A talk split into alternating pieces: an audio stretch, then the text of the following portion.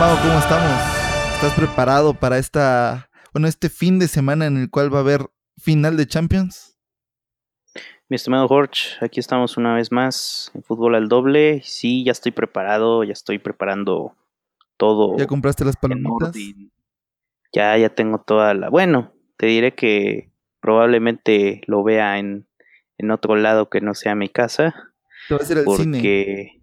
No, tampoco. No, va a ser algo más familiar. Así que pues ya, yo creo que estará todo listo. Pero sí, ya, ya estoy preparado. Después de tantas previas y tantos em, videos que hay en, en las redes de, de los medios de comunicación, yo creo que ya, ya estamos preparados para, para vivir una nueva final. Pues sí. Nada más que fue una final un poco extraña, ¿no? Si te diste cuenta, hubo mucha crítica por esta final, debido a que los equipos que estaban en, la primera posición de la tabla de sus respectivas ligas no fueron los que llegaron a la final.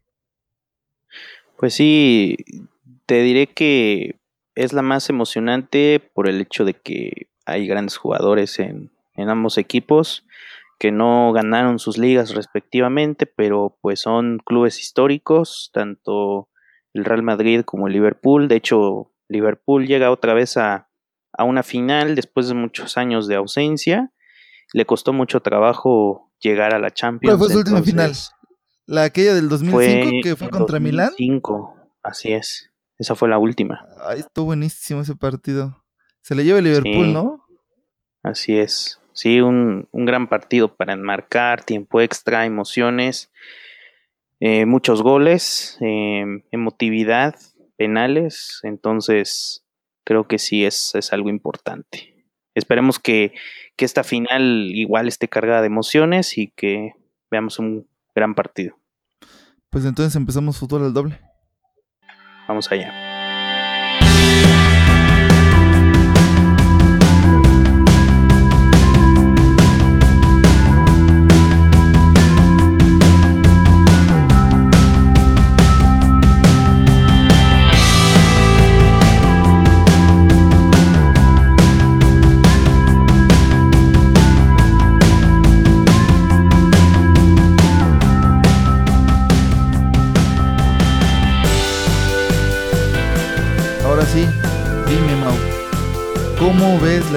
De los dos equipos a la final en Kiev?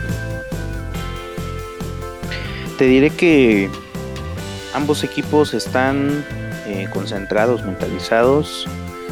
Eh, de hecho, ahí Sergio Ramos fue uno de los primeros en, en ser entrevistado por los medios. Él está fascinado por jugar otra final. Y de hecho, pues están a muerte con, con el equipo pensando en, en ser tricampeones, algo que ya tiene mucho tiempo que, que no ocurre en, la Champions. Eh, el Real Madrid ha jugado bien las finales, al menos pues hasta donde la justicia lo permite. Y, y el Liverpool igual está con la, con la expectativa de hacer un buen partido. Aparte de que tiene buenos jugadores, tiene buen director técnico que los va a saber mentalizar bien, los va a saber motivar. De hecho, en los vestidores de, de Liverpool, como va a ser el, visitante, ya hay una pantalla preparada para mostrarles un video motivacional antes del partido. Entonces ya, están los nervios y, las energías a, a flor de piel. Yo la verdad pienso que Liverpool tiene argumentos suficientes para ganar. Tal vez línea por línea no supere al Real Madrid, pero pues todo está en, en la cancha, ¿no? 11 contra 11, dependiendo cómo juegue cada equipo. Siento que eso va a determinar. Y también el Madrid, pues, como te decía, sabe jugar las finales, pero creo que de los rivales que les ha tocado, creo que Liverpool llega en mejor forma que la Juve el año pasado y mucho mejor que el Atlético de Madrid. ¿Cómo lo ves? Pues miro un poco las cosas así como tú, o sea, finalmente el Madrid es el Madrid. Eh, ellos son los máximos campeones de la Champions League y por algo son, ¿no? La clase no se les puede quitar ni con dinero ni con ninguna otra cualidad superficial.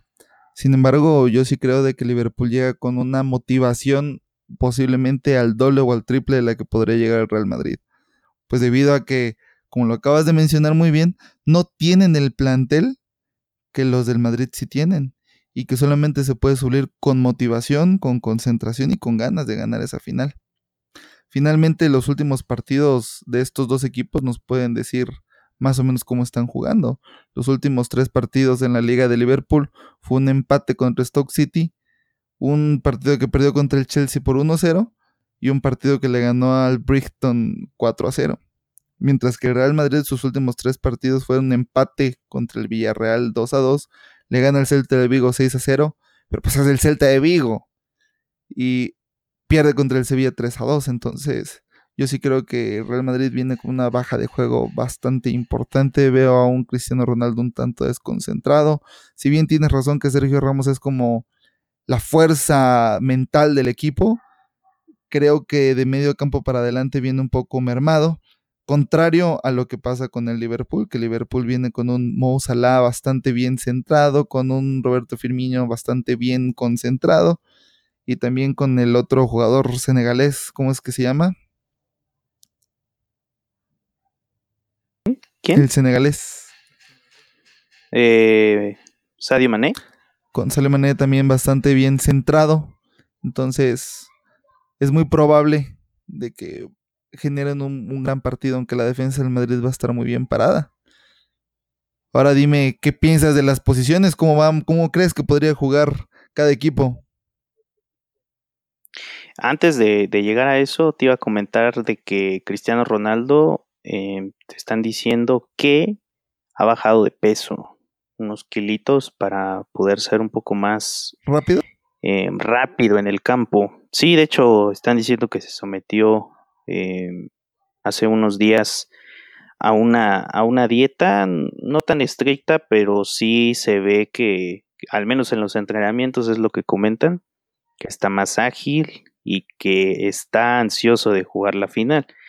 Igual el cierre en sus respectivas ligas no ha sido el mejor porque ya no tenían prácticamente nada que ganar.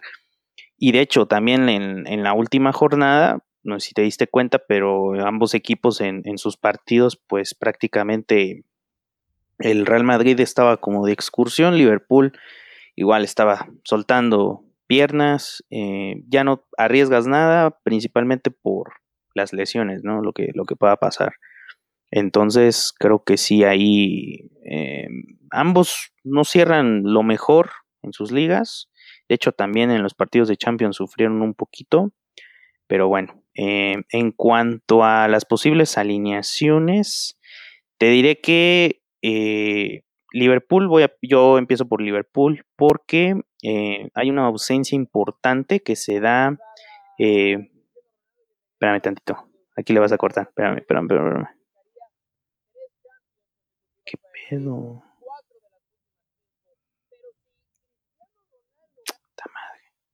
Ya, güey, perdón. Eh, empezamos con Liverpool.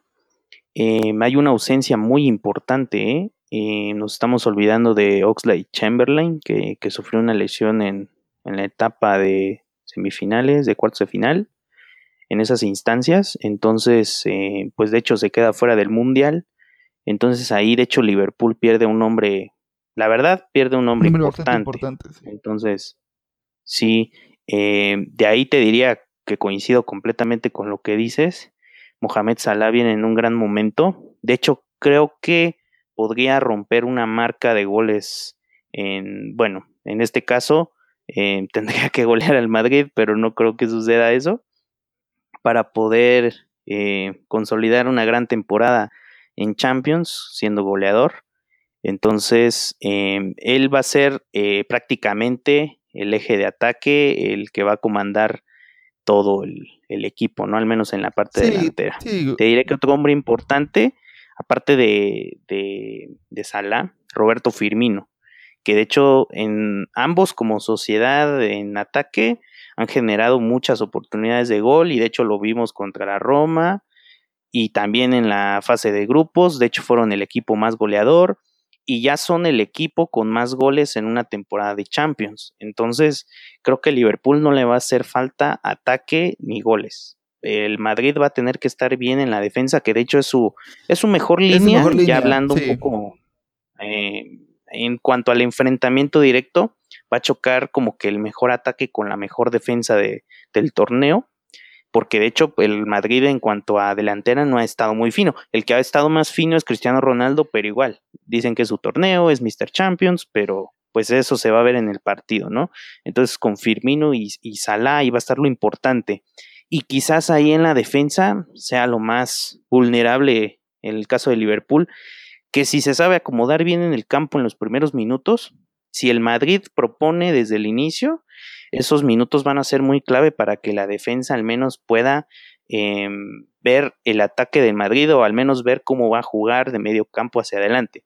Porque siempre el Madrid encuentra como que la fragilidad, ya sea por las bandas, y empieza a lanzar los pases, ya sea por conducto de Marcelo o de Carvajal. Entonces, te diré que hay mucha expectativa en el caso de Marcelo, porque él creo que es el hombre que, que mejor juega en cuanto a esa parte lateral de, del Real Madrid, o al menos en el panorama del fútbol, fútbol europeo, él es el que mejor juega esa posición. Entonces ahí el Madrid tiene parte importante. Pero tú dime, ¿cómo, cómo ves al, al Real Madrid? Pues yo creo de que el Madrid va a jugar con un 4-3-3, el muy muy famoso que, viene manejando desde hace mucho tiempo, que es con el Tico en la puerta. Eh, va a manejar a Sergio Ramos y a Rafael Barán en el centro. Va a manejar en las bandas a Carvajal y a Marcelo, que evidentemente lo acabas de decir muy bien, se suman al ataque, debido a que Casemiro como contención, Tony Cross como interior y Luka Modric como segundo interior, pues tratan de hacer el juego en el centro para poder distribuir los balones hacia afuera y finalmente, yo creo que esta va a ser la alineación. Porque ahorita Gareth Bale está empezando a tener un mejor nivel futbolístico, inclusive que Isco, inclusive que Lucas Vázquez, inclusive que Marco Asensio. Entonces va a meter a Cristiano Ronaldo y a Gareth Bale como extremos y van a meter a Karim Benzema como, como delantero centro. Sin embargo, existiría la posibilidad también de que metan a, a Isco como media punta como falso 9. Entonces, sería una alineación muy interesante también, pero yo creo que van a meter primero a Karim Benzema para hacer el cambio después, para que entre Isco, en dado caso el, fútbol no esté funcionando de manera adecuada. Por su parte, Liverpool, eh, empezando desde arriba, ya sabemos que va a utilizar su tridente ofensivo, ese famoso eh, por ubicar a, a Mané y a Mo Salah como extremos meter a Firmino como delantero centro que ha funcionado bastante bien. Y yo creo que va a jugar, igual a, un 4-3-3 sería, ¿no? En donde en el centro... Sería lo más lógico porque pues Liverpool no tiene muchas variantes. Bueno, su defensa eh, prácticamente siempre es la misma, ¿no? O sea, meter a Lobren, a Bandich, no. Alexander Arnold y a Robertson en su línea de cuatro. ¿No? Del Bren y Bandit. Fíjate que creo que el, hombre más importante en el caso de, Liverpool en la defensa puede ser Alexander Arnold. Eh, recientemente está convocado eh, para jugar con Inglaterra. Ha tenido gran temporada, es joven, tiene 19 años. Entonces siento que esta final lo va a motivar mucho para que pueda al menos contener esos ataques que pueda tener el Madrid por las bandas. Ya veremos cómo es la disputa con eh, ya sea el caso dependiendo la banda con Carvajal, porque te diré que a veces Liverpool, siento que Klopp, suponiendo lo que hacía en Dortmund y lo he visto muchas veces, de que a veces hay, hay una variante en la cual en el caso de, este jugador eh, Arnold pueda tener un cambio ya sea hacia el centro o cambiar la banda. Entonces, sí, entonces ya veremos qué posición adoptan o si puede competirle realmente a alguno de estos jugadores. Porque dependiendo del ataque, si es Gareth Bale, pues ya ves que es muy rápido. De hecho, lo ha de conocer bastante bien. Pero eh, yo la verdad, con lo, el apunte que comentabas de, Gareth Bale, eh, no estoy tan seguro que pueda entrar de inicio, dado que Isco, la verdad, eh, pues sí ha sido importante, ¿no? En el, en el Madrid, en el juego. Y si el Real Madrid quiere proponer el ataque desde el principio, creo que Isco debe de jugar, porque sí es un jugador que sí arma juego y también pone grandes eh, en grandes aprietos a, la defensa rival. O sea, ¿quién crees tú que va a ser el em, ataque? Yo dejaría a Gareth Bale de relevo, al menos para, si el juego es muy disputado, para que Gareth Bale al menos tenga ese recorrido tan fácil y tan sencillo para correr y situarse, desmarcarse y pues generar peligro por ese lado, ¿no? Ok, bueno, ¿cuál sería tu tridente ofensivo? Porque imagino que vas a poner 4-3-3.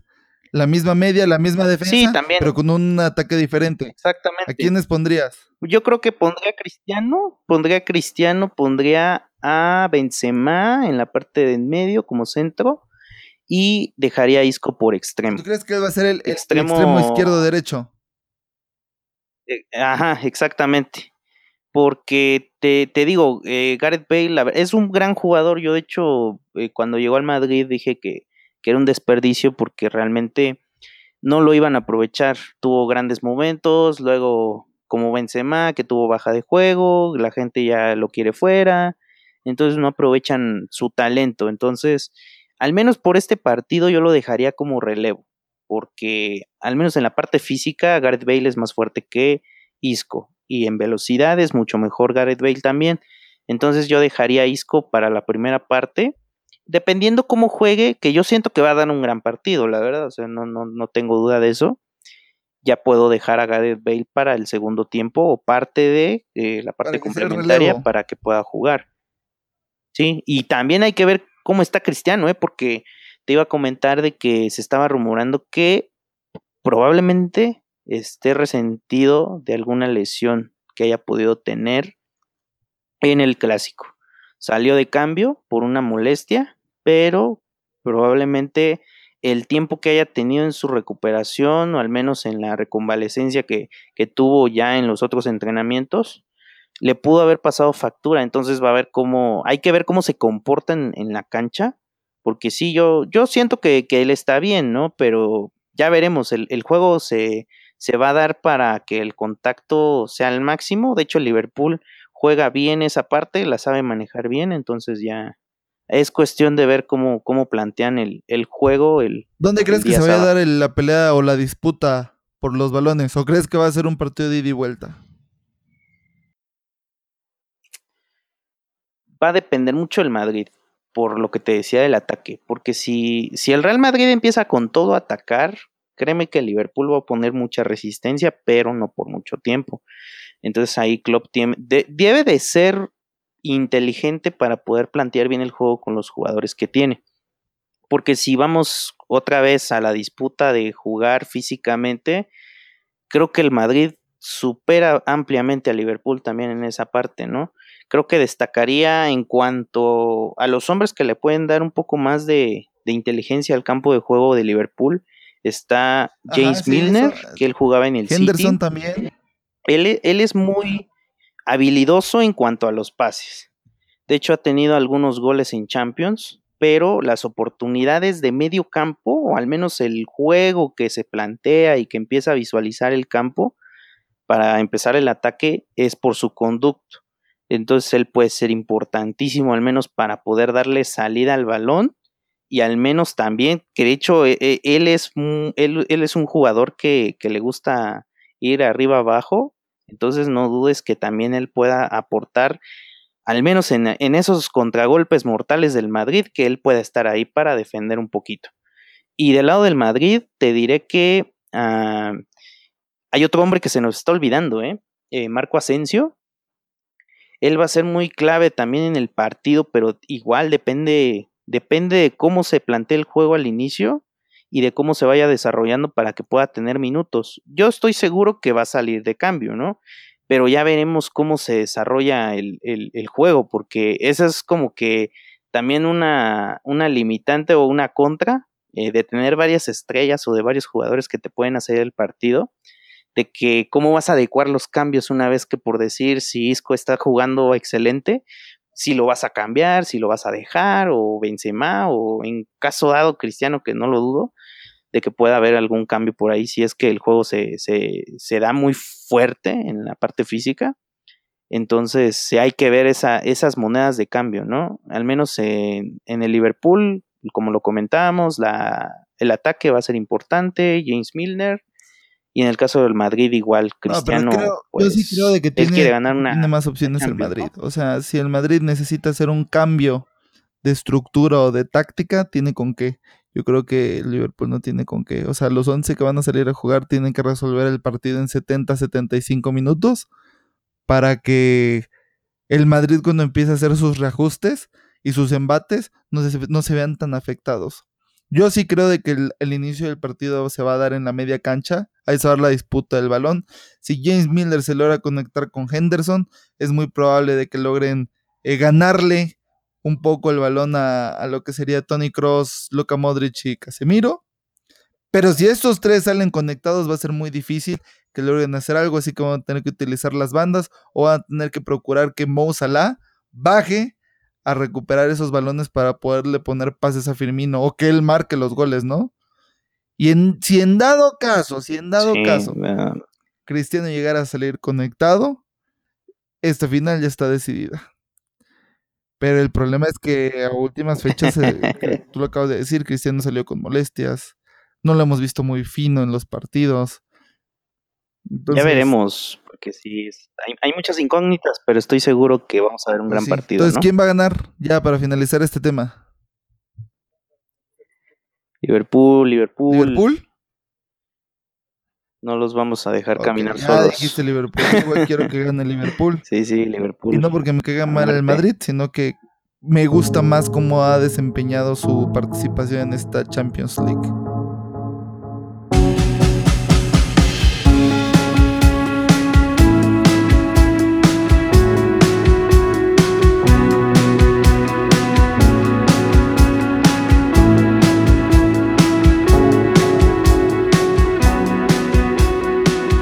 Parece si nos venimos al fútbol de estufa de aquí de, México? Ya que muchos rumores, hay muchos chismes, hay muchos pleitos, hay muchas malas decisiones de los equipos grandes. ¿Qué me puedes decir, Mau? Ya regresamos a la cruda realidad de la liga. Em, te diré que Cruz Azul está sorprendiendo, ¿eh? Y ahí se está anotando la mano de Ricardo Peláez Linares está mostrando ¿Qué decías hace unas semanas? todo. ¿Qué decías hace unas semanas? Que ¿Eh? Ricardo no sé qué, que Ricardo no sé cuál. No, ah. yo estoy defendiendo a Ricardo. Tú eres el Caixinha y puro Caixinha. No, no, no te quieras subir al barco, ¿eh? No, te quieras subir al barco de Peláez porque te estás alabando a Caixinha y Caixinha va a traer y Caixinha este y Caixinha el otro. Caixinha y los jugadores se debía de hacer un grupo fuerte. Y que no todo, no todo va a ser responsabilidad de Peláez y no todo va a ser responsabilidad de Caixinha. Es, un, es una cuestión en conjunto. Pero esta, estas, estos fichajes es están una por Peláez, porque en los torneos recientes Cruz Azul ni siquiera tenía sus fichajes en tiempo y forma. Siempre se acostumbraba, se malacostumbraba a fichar ya cuando el torneo estaba empezando. Entonces ni siquiera había una planeación en cuanto a qué fichajes iban a hacerse. Ahorita estamos hablando que Elías Hernández, Roberto Alvarado, Pablo Aguilar, Milton Caraglio y Igor Lichnowsky ya están definidos como fichajes y pasando las vacaciones se van a incorporar para empezar a, jugar y, y, empezar esta nueva etapa. Más los fichajes que todavía están ahí en el aire.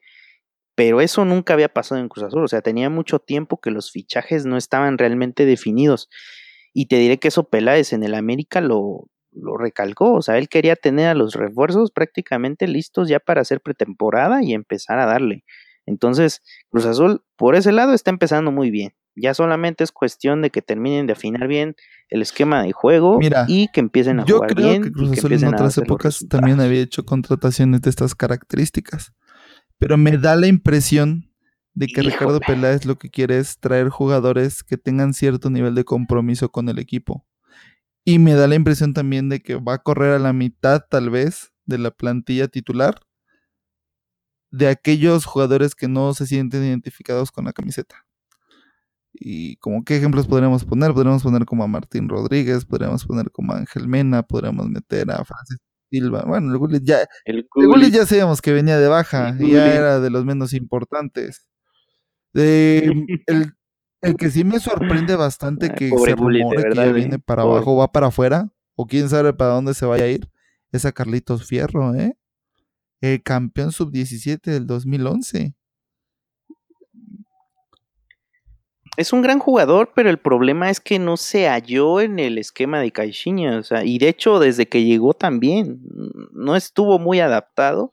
No sé si es por el hecho de haber jugado en Chivas. Pero tampoco en Chivas hace mucho. Venga de Chivas, porque realmente estás jugando no, pero es que estás jugando en un club grande también y pues yo digo que él es de Chivas, o sea, es como un jugador de, de Pumas que tú mandas a, por decir, creo que el único caso que se salva es el del Kikín Fonseca, porque pues él es un gran jugador, no le importaba tanto la camiseta, sin embargo, él fue muy profesional y jugó en varios clubes de México y tuvo buen nivel de juego. Caso contrario a lo que pueda pensar o lo que le pasa en la cabeza a Carlos Fierro, de que está en Chivas, fue campeón con Chivas, estuvo en una etapa, en una etapa exitosa. Entonces como que te acostumbras a eso o al menos estás cómodo en donde estás y de repente te cambian de equipo, te cambian el cassette, te pasan a un club que tiene mucho tiempo sin ser campeón, que no es muy ganador, entonces siento que por estabilidad al menos sí le incomoda un poco. Entonces yo siento que es lo que no, la, no ha terminado de encajar bien desde que empezaron los partidos con Cruz Azul la temporada pasada no le vi nada a Carlos Fierro. Y hace una y bueno, lo que sería hace dos temporadas no le vi nada a Carlos Fierro en Chiva. Y ya tiene rato que no le miro potencia futbolística a este chico y es una pena porque aparentemente él era Jugó mejor en Querétaro. Eh, la nueva generación de fútbol, ¿no? Era con él y Sergio Bueno eran los Marco Bueno, ¿no? Marco Bueno se llamaba el de el de Pachuca, aparentemente eran los que iban a salvar el fútbol, ¿no? Lo que Giovanni y Jonathan iban a hacer en su momento y que ahora son catalogados como dos de los peores jugadores que han llegado al Galaxy. Pues está pasando también lo mismo con estos chicos. Entonces, pues qué pena. y qué bien por Cruz Azul, que está haciendo contrataciones de las mejores, empezando por Ricardo Peláez, eh, Igor Lichnowsky, que es un jugador bastante bien conocido aquí en, la, aquí, en el fútbol mexicano, se dice que es el segundo mejor defensa de, toda de todo el torneo pasado. Pablo Aguilar, jugador ya conocido por Peláez porque estuvo en América, se dice que es el mejor jugador, el mejor central de, México. Milton, Milton Caraglio, un jugador que sí, tiene grandes en un equipo como Atlas logró meter 17 goles en dos temporadas, 17 nada deleznables esos goles. Bueno, una temporada contemplando que los torneos son de, En un año, vamos a decir, en un año metió 17 goles. No está nada mal, ¿eh? Los números no son malos. El que no me convenció tanto es Elías Hernández, a pesar de que muchos periodistas alabaron esa. No, sí, es buen jugador, está bien, estoy de acuerdo, es buen pero. jugador, ¿eh? Es buen jugador. ¿Qué planeas hacer? O sea, ¿cuál es la intención de traer a Elías Hernández? Pues ya, ya vas a ver, ¿eh? Porque Elías tiene mucha madera y de verdad en, en León ya no ha sido convocado a la selección. Jugó bien, se lleva ese recuerdo de la, gente. Pues es que estás bien, bueno, eso es harina de otro costal lo de la convocatoria, lo, hemos hablado que hay muchas ausencias, dentro de ellas Elías Hernández está como reserva. Entonces, en caso que, bueno, hay lesiones, lo, lo sabemos bien, no, no creo que se logre colar, pero en una lista él debería de estar, porque es un jugador que te puede dar al menos eh, un aliciente en el, en el juego de cambiarlo y de tener un, una profundidad al menos especial porque él es el, el tipo de jugador que a veces te sorprende con algunas jugadas y también con algunas llegadas, propone el juego, yo la verdad lo considero como un gran jugador en México y yo digo que su llegada a Cruz Azul es muy buena. De hecho, muchos estaban diciendo, oh, o sea, llega un, un jugador, o sea, llega en mejor condición o, genera más expectativa que el Gullit cuando llegó. Eh, está bien, estoy, estoy, de acuerdo contigo. Sin embargo, a mí no se me hace el jugador que Cruz Azul necesite. O sea, esas mismas condiciones te las puede generar el, el mismo español, el jugador español, o te lo podría generar Ángel Meno, te lo podría generar este, el mismo Martín Rodríguez, pero aparentemente ya están más fuera que adentro. De cualquier forma, pues ya está dentro del equipo. Pues lo que hizo Cauterucho antes para afuera, Paco Gémez, eso fue una aberración. O sea, y de hecho ahorita en Las Palmas. No, ya está, ya está en Las Palmas. está en Las Palmas, descendió con Las Palmas, con todo y Paco Gemes. Te digo, esos, esos casos son decepcionantes realmente porque Cruz Azul, dígase Marañao, Alemao, Ángel Mena, eh, etcétera, etcétera, esos fichajes realmente pues son al menos para la afición. Pero pues bueno, así, así está la, situación y faltan algunos más como Iván Marcone o Darío Aymar que ya se dice o se rumora que ya están más jugador, ¿eh? ¿Quién, Darío Aymar o Iván Marcone? De hecho me recuerda mucho cuando Marioni llegó a. Llegó, llegó a Pumas así y Marcone está en un gran nivel. Sí, tiene gran nivel, tiene gran nivel y en Argentina lo alaban mucho. Le puede dar a Cruz Azul varios goles y creo que el ritmo de juego que tiene puede ser explosivo y si se logra adaptar bien en México a todas las cuestiones, creo que es un gran jugador que puede destacar en la liga. Yo igual creo lo mismo que tú, pero sí me genera la duda cómo planean No te quieres ilusionar, yo lo entiendo, yo lo entiendo, no, te quieres ilusionar. No, más, más que eso, más que eso, o sea, ya sabemos de que va a salir Martín Cauterucho. Yo no quisiera que saliera Felipe Mora, entonces podrían hacer mancuerna en el ataque. Pero si están jugando con dos delanteros centros, es muy difícil que se necesiten dos extremos. Y es ahí donde Elías Hernández ya no cuaja en lo que yo estoy pensando. Porque también tienes a Roberto Alvarado. Y él, yo creo que es mejor jugador a los 19 años que lo que Elías Hernández es. Es un chamaco en Necaxa que generó mucho fútbol. De cualquier forma, ya veremos qué es lo que sucede. ¿Qué te parece? Vamos con tu AME. El AME que Aparentemente va a contratar a Luke de Jong, ya está más que firmado, ya contrató a Luis Reyes y le dio de baja Brian Lozano, el, el jugadorazo de Santos. Pues te diré, antes para recalcar, Cauterucho se quedó ahí en el fondo, de hecho no salió de Cruz Azul, pensaba que se, que se había ido con las palmas, tuvo suerte de no descender. Y ya con lo de América, eh, pues qué pena lo de Brian Lozano, que pues es un jugadorazo y que pues no pudieron al menos adaptarlo bien al esquema de, Miguel Herrera. Lo de Luis Reyes, igual lo aplaudo, es un buen chavo, tiene futuro. Entonces América sí empieza. No está tan chavo, ¿eh? tiene 28 años. Bueno, te, te, diré que está como que en etapa eh, de que no, no tiene todos los reflectores, pero que sí tiene al menos madera para seguir jugando buen fútbol, a pesar de su edad, a pesar de que, como te digo, no tiene muchos reflectores y que igual en la lateral necesitamos alguien que le eche la mano a Paul Aguilar, entonces necesitamos un, jugador como él, qué bueno que lo hayan fichado para que al menos haya un poco más de, de fortalecimiento en ese lado. Y lo de Luke de Jong, te diré que lo veo muy complicado. O sea, ya dicen que, bueno, lo hemos visto, ¿no? De que eh, sus familiares, sus representantes estuvieron aquí en México, estuvieron conociendo el proyecto de la América. Y la ciudad, y la seguridad de la ciudad. ¿Y cómo está la ciudad? Porque en México no se habla pues bien. Te diré, te diré que, te diré que eh, es, un jugador que tiene lo suyo, o sea, en el PSV ha hecho muchos goles, de hecho es compañero del Chucky Lozano, lo conoce bien, eh, de hecho la temporada anterior eh, se quiso fichar, no se pudo, eh, es un jugador que va a costar muy caro, para la edad que tiene también, mm, no lo, no lo veo tan seguro, si llega, pues qué, qué bien, ¿no? Pero hay que aprovecharlo, porque Menés, en el caso de él, yo al menos tenía más esperanzas en, en que jugara mejor, igual y le costó adaptarse, ya lo veremos el próximo torneo. Y lo de Young, si no sale, pues dicen ahí que, que tienen ubicado a, seguro, ya está seguro. a otro jugador. no sé, no lo veo tan seguro, no lo veo tan seguro. Ya está seguro eso, igual lo de Brian Garnica, pero ya veremos qué pasa. Antes de llegar al tema, a la, a la cereza del helado, a la cereza del pastel, nada más quiero mencionar de que el mismísimo delantero de Pumas, Nico Castillo ya está fichado por un equipo portugués. ¿No? ¿Qué no que se iba a quedar?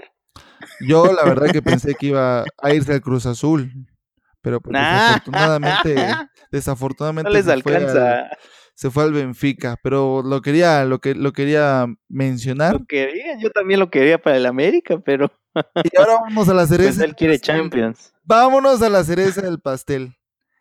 Chivas qué es lo que está pasando con Francisco Gabriel de Anda. Tus chivitas.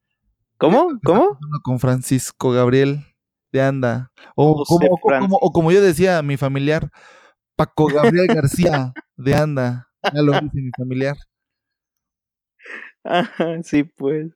Te diré que estén aprietos, realmente estén aprietos. Yo creo que nunca había visto tan mal a un equipo como a Guadalajara, porque siempre había tenido al menos esa consistencia económica de ser, pues, un equipo solvente, eh, con buenas finanzas, con jugadores buenos y que con buena cantera, y así.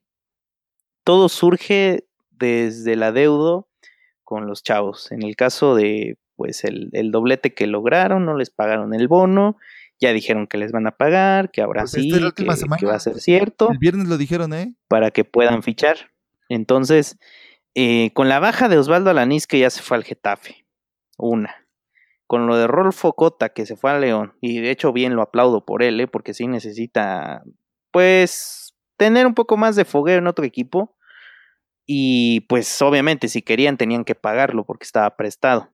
Entonces, con esas dos bajas sumadas probablemente a la de Rodolfo Pizarro, que yo ya lo veo en Europa. No, ya. Salvo que pueda dar Monterrey. Ya, dijo, ya dijo Paco Gabriel que no lo van a soltar. Al menos hasta que pase el Mundial de Clubes. Lo van a soltar, quieren, lo van a vender al mejor postor porque necesitan ese dinero. Lo necesitan a pulso. Pues ya, ya. No van a contratar fichajes importantes esta vez. O sea, vas a ver que el equipo eh, Almeida ya, ya propuso nombres, no le van a traer a nadie de los que él dice. Bueno, ya, Entonces yo dijo, veo a Chivas... ya dijo Paco Gabriel que nada más van a contratar a jugadores que no valgan más de 8 millones de dólares. Y Paco Gabriel también se está rumorando que ya va de baja porque aparentemente no le quieren contratar jugadores para que pueda disputar el torneo. Todos se van a bajar del barco, hasta Matías Almeida. Ahorita que está en Kiev, yo creo que ha de estar pensando, ay, si vengo a Europa o si me cambio de equipo ya lo está pensando. Posiblemente, posiblemente lo esté pensando, pero nada más yo quiero apuntar antes de terminar el episodio de que qué mal que Paco Gabriel no sea coherente con sus palabras, porque en un episodio de Fútbol Picante dijo de forma explícita a José Luis Higuera que de que, que Chivas debería sacar la cartera para comprar a los jugadores que se necesita, porque Chivas es un equipo de tradición que debe competir por los primeros títulos y para eso se necesita soltar el billete. Y ahorita, eh, como carne de cañón, está siendo usado, tiene que dar la cara, porque ni Vergara ni José Luis Higuera han dado la cara al respecto de este problema económico. Un muy fuerte problema económico y la verdad es que si ellos no tienen el dinero por los problemas maritales de Jorge Vergara, que nada tienen que ver con los problemas de Chivas, eh, pues que mejor vendan el equipo con el debido respeto que vendan el equipo. Ojalá que lo venda, ¿eh? ¿Cómo? Ojalá que lo venda. Ojalá que lo venda. Es una solución, pero ya veremos qué es lo que sucede. Ahora bien, para terminar este episodio, dime cuáles son tus redes sociales, Mau. Pueden encontrar como Mau Martínez S en Twitter e Instagram. Las tuyas, mi Jorge. Jorge35 en Twitter e Instagram. Tenemos redes sociales, arroba fútbol al doble eh, en Twitter y en Facebook. Ahí nos pueden encontrar, pueden responder a nuestras encuestas, pueden ver lo poco o lo mucho que publicamos. Y también tenemos correo, ¿verdad, Mau? Así es, arroba, eh, perdón, fútbol al doble arroba gmail.com. Ya me estaba grabando con las arrobas ahí. Ahí nos pueden escribir, ahí nos pueden encontrar, nos pueden decir qué les parece este proyecto, si quieren alguna mejora, o si quieren algo más, o si les gusta, o si no les gusta. Y también, si les gusta lo que estamos haciendo, nos pueden regalar alguna calificación en iTunes, algún comentario, que nos podría beneficiar muchísimo. ¿Verdad, Mau? Sí, es mi coach. Perfecto, entonces esto es, o fue, Fútbol al doble.